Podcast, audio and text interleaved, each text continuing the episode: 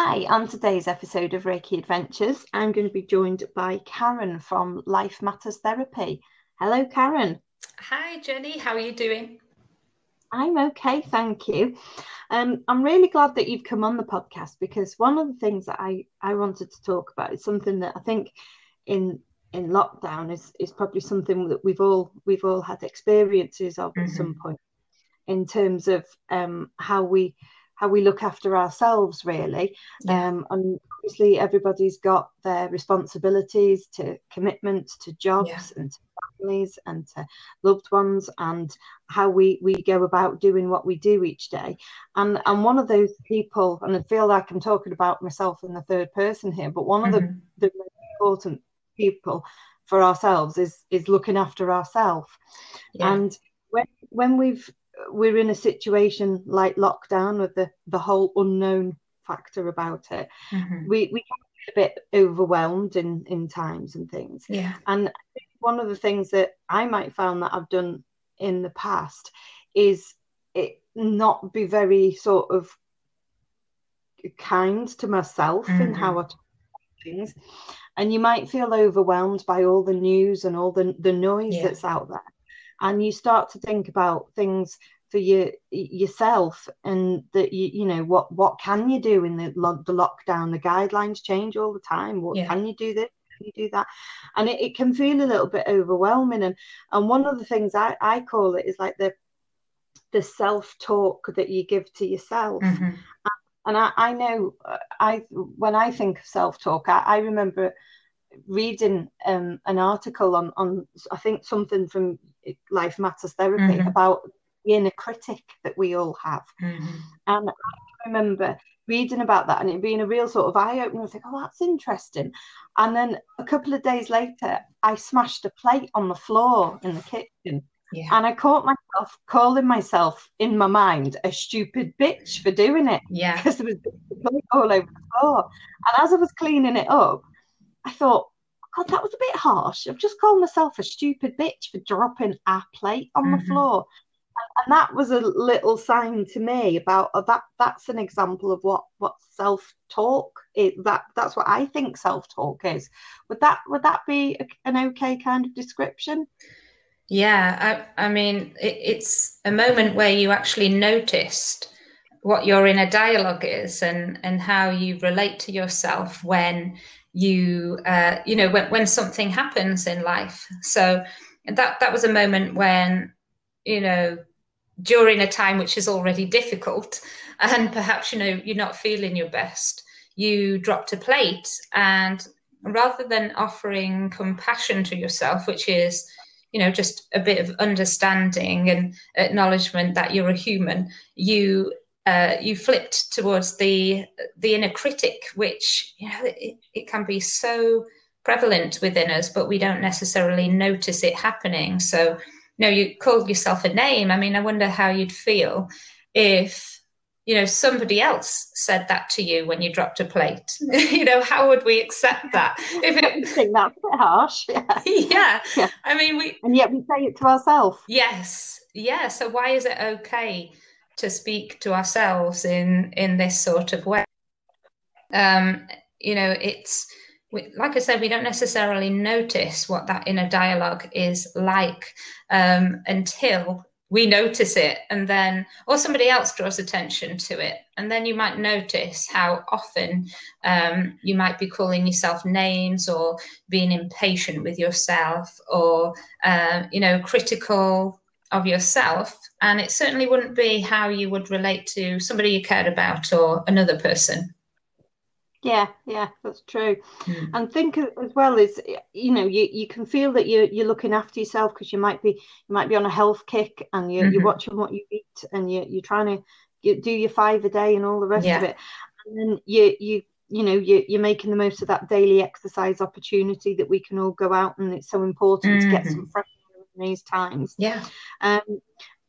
But if you're doing those things about taking care to look after yourself in those kind of ways, but then being really nasty to yourself with your inner critic, you're going to be like your own worst enemy almost, aren't you? Because you'll be thinking, oh, well, you'd be beating yourself up because you did have a bar of chocolate or a drink or whatever. Yeah. But really, it's about kind of being kind to yourself, mm-hmm. isn't it? And I know, like, I'll admit I'm on a health kick at the moment, mm-hmm. and I'm trying to eat better.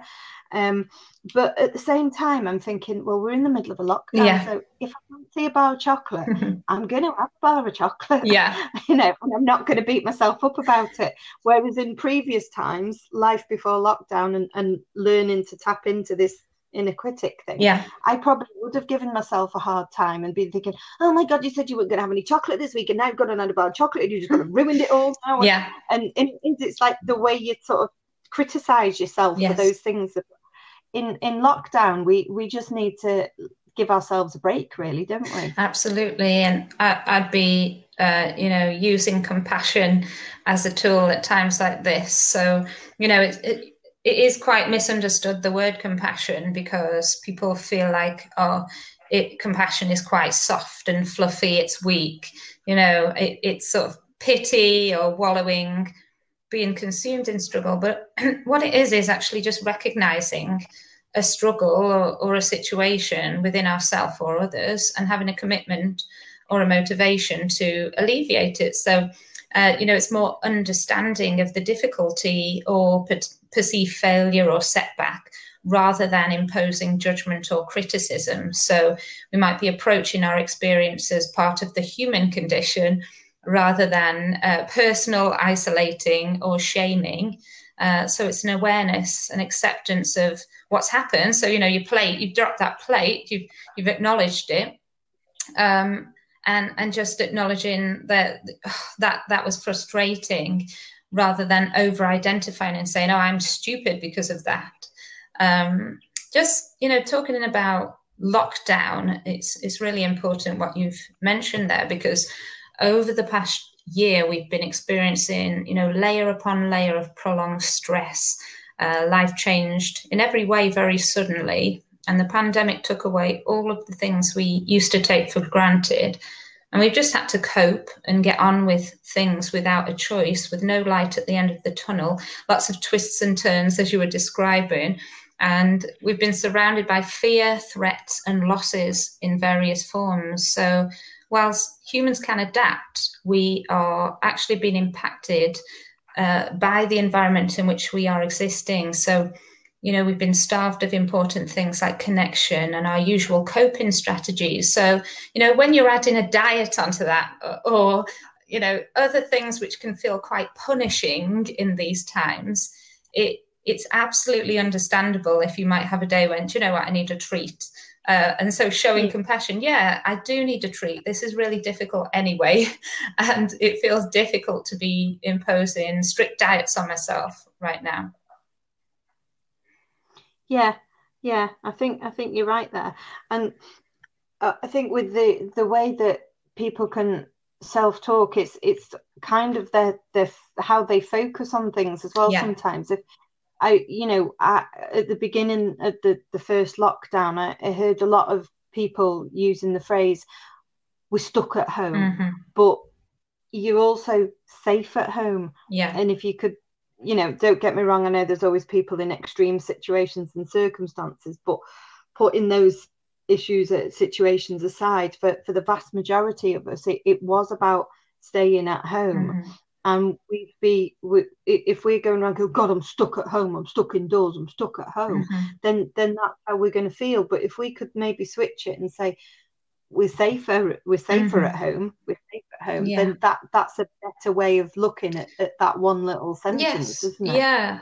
And so, thinking about compassion in that moment, this is not about saying that it's not difficult. So if you're feeling very stuck at home, you might want to acknowledge that and say, gosh, it feels really difficult, to be at home and having all of these restrictions, but I am safe, and, it's okay to feel frustrated or to experience difficulty with that, but refocusing. So you sort of reframed it there, which is positive. You could look at what opportunities this has brought to you, or how safe you are and how that can impact others too. So give me an example of when we've talked about, I said about smashing the plate on the floor and calling a stupid bitch. That was my first sort of light bulb moment to think, oh, that's what that inner talk thing is, you know. And so what do what do you think is a good way for somebody to sort of be, if somebody is, maybe they do criticize, they might be self-critical of themselves, and we can all criticize ourselves from things, whether it be our appearance or our size. I know people talk about putting on lockdown pounds for things like that, and all sorts of things like that. So what's the way that somebody could maybe get better, work at getting better at their inner critic and their inner dialogue, if you like?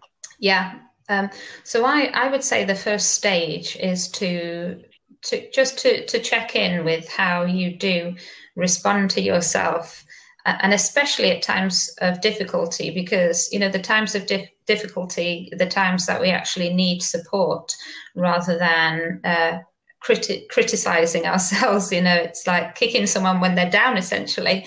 So just noticing. And start to become curious, really, and listen in to how you respond to yourself, what sorts of things you say to yourself and when. So the first stage, just recognizing this, because like I said, this stuff can just go on undetected until there's that light bulb moment like you've had, or if somebody explores it in therapy and it's really highlighted, and it can be quite shocking when you notice the sorts of things that you can be saying. So noticing it first, but offering a non-judgmental approach. So what I mean by that is just being open to the experience. So saying, I should not be saying this stuff to myself. So we can turn that into a criticism as well. Why are you talking to yourself like this? So a sort of expectation that, again, you're in the wrong. So just being non-judgmental and saying, isn't it interesting, the sorts of things that I'm saying to myself and how I'm responding to myself? So just being open and aware and noticing, and then just with interest and curiosity, just considering, would I respond this way to somebody I cared about? And, would I be happy if, I was responding to somebody like this? If it was someone I cared about, would I be happy with how I was speaking to them? And it can feel quite difficult. So one of the barriers to this could be that, yes, but, that's for other people, not for me. I deserve this. We can have those sorts of critical thoughts. It can go on like that. I don't deserve to be understanding or compassionate to myself. And again, approaching that with interest. Well, it's interesting that you might feel that way, but actually it's not your fault, because the critical voice, it often occurs from things that we've been through in our life. So it's from the experiences that we've had. Perhaps, we have had somebody in our life who's been highly critical of us, or, who experienced something in school, or, we've not necessarily felt that sense of compassion to ourselves, but it doesn't mean that we don't deserve it. So it's almost like becoming an actor to begin with, where you are practicing responding to yourself. Yeah. So it might not feel, you might not feel connected. Yes. So that's absolutely okay. So that's something to mention, bringing compassion to that. It's okay if it doesn't feel natural. If it's okay if I don't really believe what I'm saying to myself, if it's in a nice or understanding way. But then almost thinking about, well, what would I say if it was one of my friends, or, a family member who I love, or someone else important to me? What words might I offer for them? And then practice. So you could reframe it. So being open to catching the criticism and then saying, oh, that's interesting. I'm doing that thing again. So what do I think is a more appropriate way of responding to a person in that moment? And yeah, until that, you know, it is brought to your awareness, then you know how to do something with it. So continuous practicing, patience, non-judgment, and you know, stepping away from expectations of yourself. Really, we've got a lot of shoulds in our head. I should be like this. I should. Yeah, it's like expectations, yes. Isn't it? Yeah, and the word should, that could be popping up quite a lot. And usually when should happens or should not, then we know that there might be an expectation of ourselves, which might not be who we are or what we're about, really. So you're talking about, you know, noticing things and observing those things that are happening. What if you sort of observe that inner critic coming out in somebody we know, somebody, you know, a family member or a close friend or something, and we see them doing that self-criticism on themselves? What should we do to help that friend or family member if we see that coming out in that person? so if they were being critical of themselves, like I think you often, you know, we all do it sometimes, don't we? And we'll say, you know, you might have had a go at an arts class or something, and it's just an activity for fun. You know, mine's rubbish. Look, it doesn't look anything like that thing, and you know, that kind of thing. We all do that. That's natural. But if somebody's doing something and it's like a repeated behaviour, and they always put themselves down for that particular thing, what can we sort of do to help in that situation? So I guess it would be approaching this sensitively. With the person, so you know, connecting with that compassionate self. So you could, you know, your intention is to you know, show understanding and support, but you know, you perhaps acknowledging what they're struggling with. So you're saying, you know, I really noticed that, you know, each time you try a piece of art, or you know, you do this activity, that you really give yourself a hard time. It seems like you really struggle with that. And, you know, perhaps offering some more supportive words. So you could think about it in terms of like a teacher.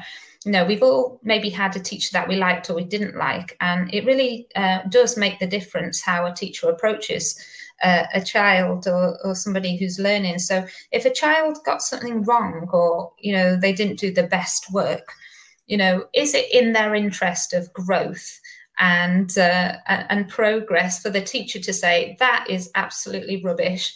You know, why did you bother with that? You know, that's another thing we like to say, why bother? It's not good enough. That child would be completely shut down, and they probably would never bother trying it again because they'd be so ashamed of themselves. But if you had a teacher who says, okay, I see that you're not happy with that piece of work that you've done. You know, you gave it a go. Everybody's got to start somewhere. It's okay to be learning, and it's okay to be improving as well. You know, I'm sure with practice and, you know, stepping away from judgment, but being more encouraging, that you could get to the place that you'd like to be. Yeah, and it's like turning up to that art class each week, for example, isn't it? The practice element is going to help things improve. Oh, we got a cat there saying hello. Potentially in the hall. That's normally my end. Lockdown problems. Yes, it is. Working from home props. Definitely. Yeah. So. You see, if that was me, I'd be thinking, I knew I should have put the cat out, and I'd be telling me she's out. She's the door is closed, and that's her problem. She wants that door open. Yeah. So I think we've talked a bit about examples of that inner critic and that. So if we are feeling a bit, you know, down on ourselves, and it was very understandable in lockdown times. And we want to practice some self-care for ourselves.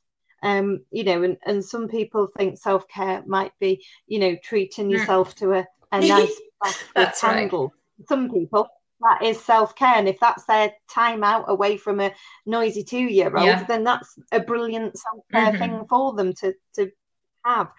But there's lots of ways that you can sort of practice self-care for yourself, isn't there? So just run me through some examples of ways that people can demonstrate self-care for themselves.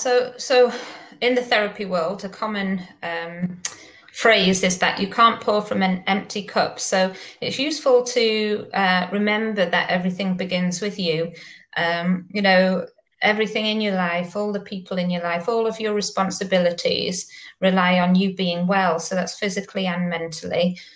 So you could see self-care as an investment in yourself in order to be the sort of person that you want to be, and to be doing as well a job as you're able to. So I like to think of us being like a battery sometimes, and bear with me on this one. So like a battery, you know, we only have so much charge day to day, and everything that we engage in each day requires some of that charge. So we need to keep a close eye on that. And lockdown times, we've probably not got a full charge in the battery. So even more of an important time to consider it. So it's recognizing that taking breaks is beneficial for you. We charge up our laptops, our smartphones, and we need to do the same so we can be at our best. And self-care, like you say, it doesn't just mean taking a bath with candles or sitting meditating in the lotus position. We can get a lot of misconceptions about it, but it doesn't mean either just doing something for yourself when you're feeling desperate, but it's about creating space for your needs day to day. So actually factoring yourself into your schedule with time and space, which I call non-negotiable time. So you could create a habit of non-negotiable time in your diary in order to recharge your batteries so they never drain completely, and setting boundaries in your day-to-day. So as well as taking breaks, having a firm end to your working day where you step away from any emails or thinking about work and step into a space to check in with yourself.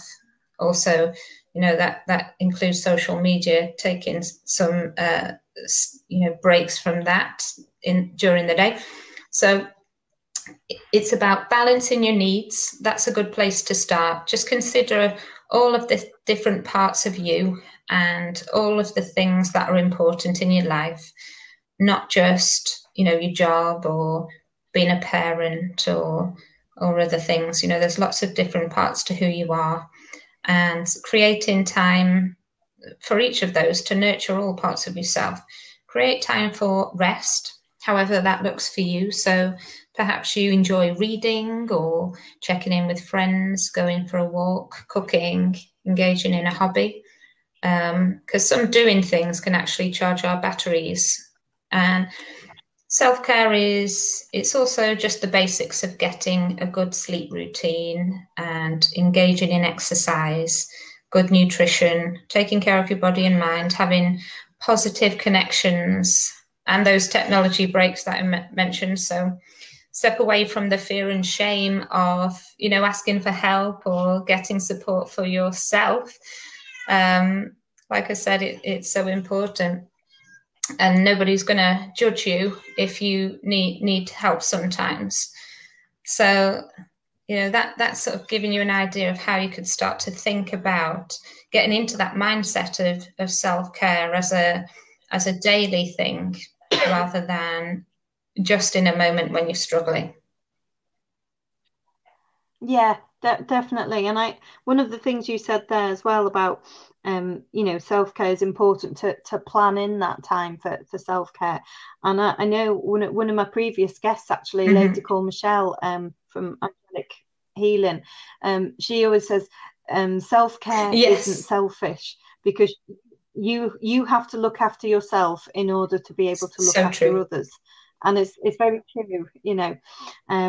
So I quite like that, and I think when you work on the self-care part and plan times for self-care, you know, like I know you and I organising this recording today, you sort of said to me, oh, can we do it a little bit early? And then I can get my team yes, a little bit earlier after the recording. You know, those little things like that, that yes, is self-care, isn't it? And that's what we all need to do. And it always surprises me when I hear people say, oh, I haven't had any lunch today. And I think, well, that's down to you, isn't it? Nobody else is going to eat your yeah, lunch for you. That really is one thing that you can take ownership in your day, is to say, I'm going to take my lunch, you know. And if you're in an environment where somebody prevents you ever yeah, taking your lunch at a sensible time, then that's where you maybe need to yes, talk to somebody about it. It all starts with you, and no one else will take responsibility for your well-being.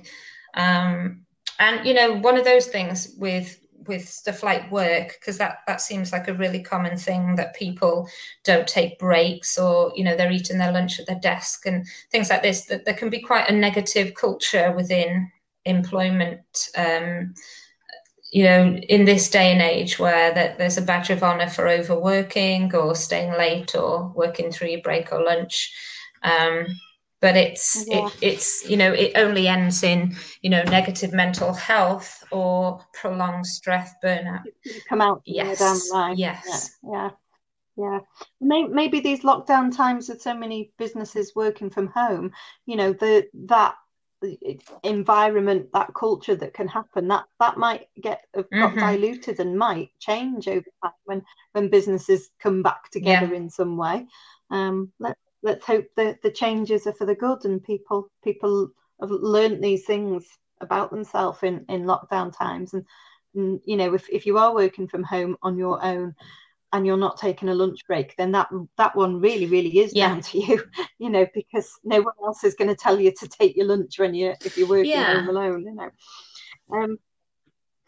So thank you so much for talking to us about this today, Karen. Just explain a little bit for anybody listening about the work that Life Matters Therapy do. I'm what's known as it's a bit of a mouthful, an integrative counselling psychotherapist. So, you know, what that means, just in plain language, integrative is that I use a variety of techniques and tools and theories within my work with a person, depending on the issues that they might be struggling with or the type of person that they are, because not everybody is the same, and neither are a person's experiences. So just about working with the person in a collaboration, I suppose, to meet their needs, to see what their needs are, to work through it in whatever way is appropriate to them. So that's the integrative side. So I might be using, you know, CBT, which is used a lot in the NHS, compassion-focused therapy.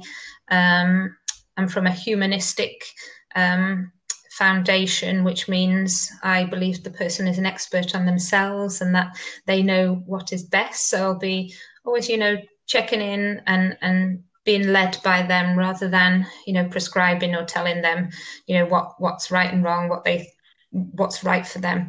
And then some psychodynamics, so could be going into the past to understand difficulties that are occurring in life and being able to, you know, address those so you can move forward. But, you know, I'm a hypnotherapist, which is, you know, another subject really, but that's useful for some specific issues or for any issue really. And then coaching. So it's a real variety of approaches, a toolbox, if you will, for dealing with the life yeah, issues and pressures that we all go through.